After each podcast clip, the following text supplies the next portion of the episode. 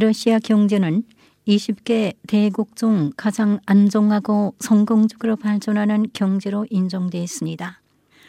영국 신문 파이낸셜 타임스가 수행한 20개국 금융안정성 평가 등급 순위에서 러시아가 2위를 차지했습니다. 첫 번째 순위에는 사우디아라비아, 3위에는 중국이 올랐습니다.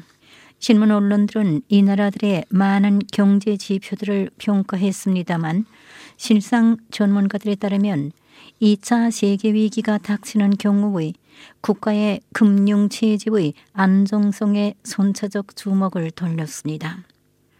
신문은 또 국민 총생산액의 장성 속도와 국가예산 적자의 규모, 실업자 수를 비롯한 많은 거시경제 지표들을 감안해 있습니다. 러시아가 2위에 오른 것은 우연이 아닙니다. 현재 러시아에서 실업자 수가 5%를 좀 초과하고 있으며 스페인에서는 이 지표가 5배 더 많습니다.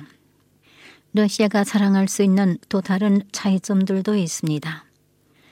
러시아 금융기업 안드레 네차에프 총재는 이렇게 설명합니다. У нас в сравнении с другими странами низкий уровень долговой нагрузки, у нас сравнительно невысокая. 다른 나라들과 대조해 우리나라는 국채 부담이 가장 적은 수준에 있으며 우리는 또한 실업자 수가 비교적 적으며 수입을 보장하는 금과 통화 보유량이 충분합니다.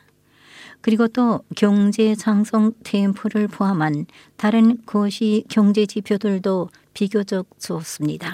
영국 신문은 또 위기를 성공적으로 극복한 데 대한 지표를 감안했습니다. 20개국 상당수 참가국들과 유럽연합 나라들은 이 지표에서 실패했습니다.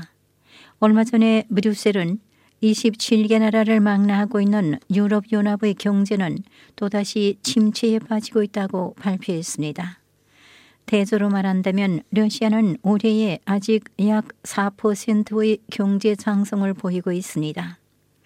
영국 언론들은 유럽 위기의 환경에서 이러저러한 나라의 안정성에 중점을 두었다고 외국 투자회사 벡터르 세큐리티즈 분석센터 알렉산드라 로즈바야 소장은 말합니다.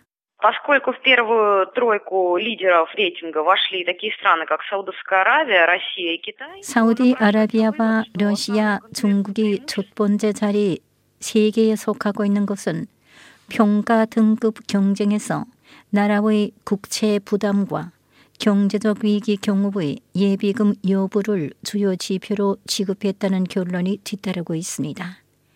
실례로 중국의 예비금은 국채의 규모를 4배로 능가하고 있으며 사우디아라비아에서는 이 지표가 5배 더 많으며 러시아는 예비금이 국채와 거의 대등합니다.